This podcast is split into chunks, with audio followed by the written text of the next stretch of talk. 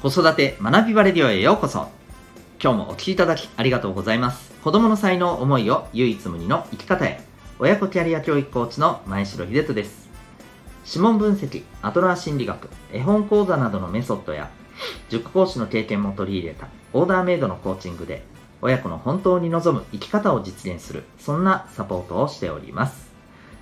また、オンラインサロン、ともい言葉の学び場というパパのための交流や学びの場も運営しております。このチャンネルでは、家庭もお仕事もどちらも充実させたい、そんな思いを持って頑張っているママさんパパさんを応援する情報やメッセージを毎日配信しております。今日は第372回になりますね。えー、テーマは、子供が法を学ぶべき理由。そんな感じでいきたいと思います。はい。えー、っとですね、えー、これはあの法っていうのは、まあ、例えばあのルール、家庭間でのルールもそうですけれども、ありますけども、やっぱり、そうですね、中学生、まあ、小学生でもね、あの、知っておいた方がいいと思うんですけど、やっぱりあの、社会の中で、いわゆる、あの、法律とかね、うん、公共の、あのー、ルールとして、えー、ね、敷かれている、まあ、法律とか、まあ、条例とか、まあ、いろいろありますけど、やっぱこういったところのあの重要な部分っていうのは、やっぱり知っておいた方がいいですよね。うん。あの、もうめちゃくちゃおすすめなのは、えっと、これご存知の方も多いと思うんですけど、あの子供六法っていう書籍なんか、まあ、あれすごくおすすめですよね。うん。ああいったものをしっかりあの親子で見てですね、えー、やっぱりルールを知ることってすごい重要だなと思います。で、なんでまあこの法をね、えー、学ぶ必要があるのか。うん。まあなんか子供たちは特に、えー、ルールとか作るとね、縛られるみたいなイメージがあると思うんですけれども、まあ、逆に作る側の大人としてもねまあなんていうのかな、あのー、子供たちを、まあ、ある程度枠の中にね、えー、まあ誤解を恐れず言えばですねこうそこに制限してい、えー、くみたいなね、うん。まあ、ここまで枠を作ってそこから外には出ないようにする。みたいなあのそういうイメージを持ってしまったりする部分もあると思うんですけどあの本来法やルールってお互いが心地よく過ごしていくためのそのためのライン引きなんですよね。その例えばこのルール以内だったら OK だよねっていうことをお互いに、え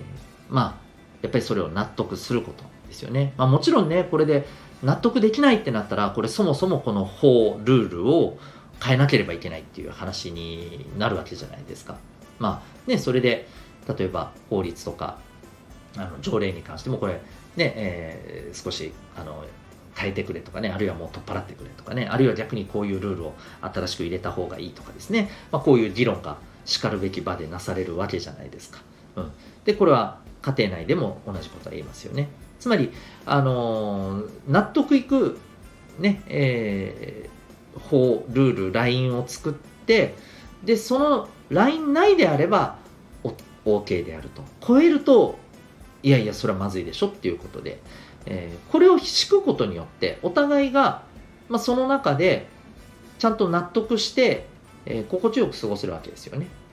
ある意味これがはっきりしてないとですねその時その時の感覚とか感情とかあとはそれぞれの自分のイメージの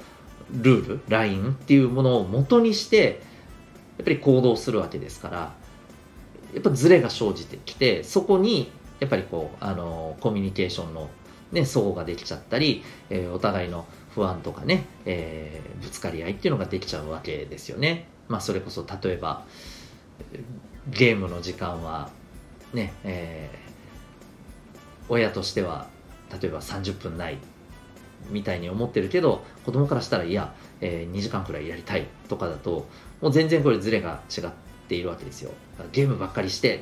て例えば親は言っても子供からしたら「えたったこれだけ30分しかやってない」みたいなね、うん、なんでそんなこと言われるのみたいなね、うん、きちっとしないとやっぱりこの辺お互いになんか不満があったりストレスを抱えたままでも問題の本質は改善できないままね、えー、時だけが流れていくようなねそんな感じになるわけじゃないですか、うん、だからあのー、ちゃんと法やルールをきちんとお互いに納得して作る。でもっと言うと社会的に作られてる法律だったらやっぱりこれをちゃんと知って、えー、そのルール内で自由にやっていくっていうことがやっぱり重要じゃないですかね。でルールが本当に変える必要あると思ったらしかるべき方法で、えー、ルールを変えるっていうことをしていく。うんまあ、もちろんね、あのー、そのルールをいやいや、えー、なんかこっそり超えたいですっていうねそういう気持ちもやっぱりあるのは事実じゃないですかまあだからそういう瞬間もねそれはあるでしょうけども大事なのは、えー、まあその何て言うんですか分かっててちょっと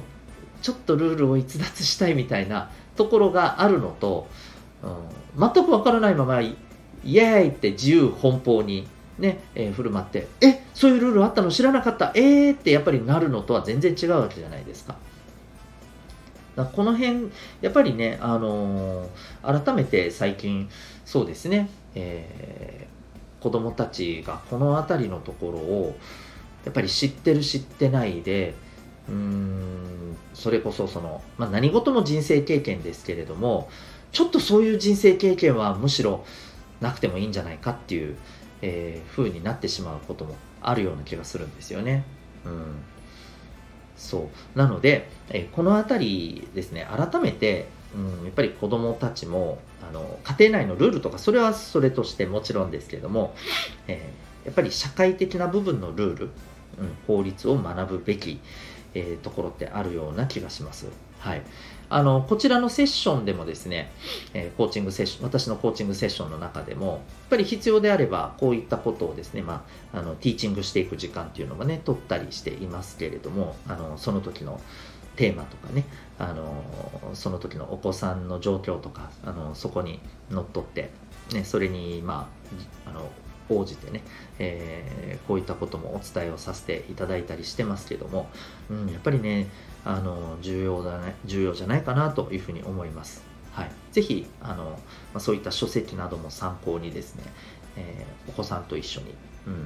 ぱりこうルールを学ぶっていうこと。でルールの中でルールを知るから自由にできるんだよっていうことをですねやっぱりお伝えできた方がいいんじゃないかなと思います。ということで今日はですねえー、子供が法を学ぶべき理由、そんなテーマでお送りいたしました。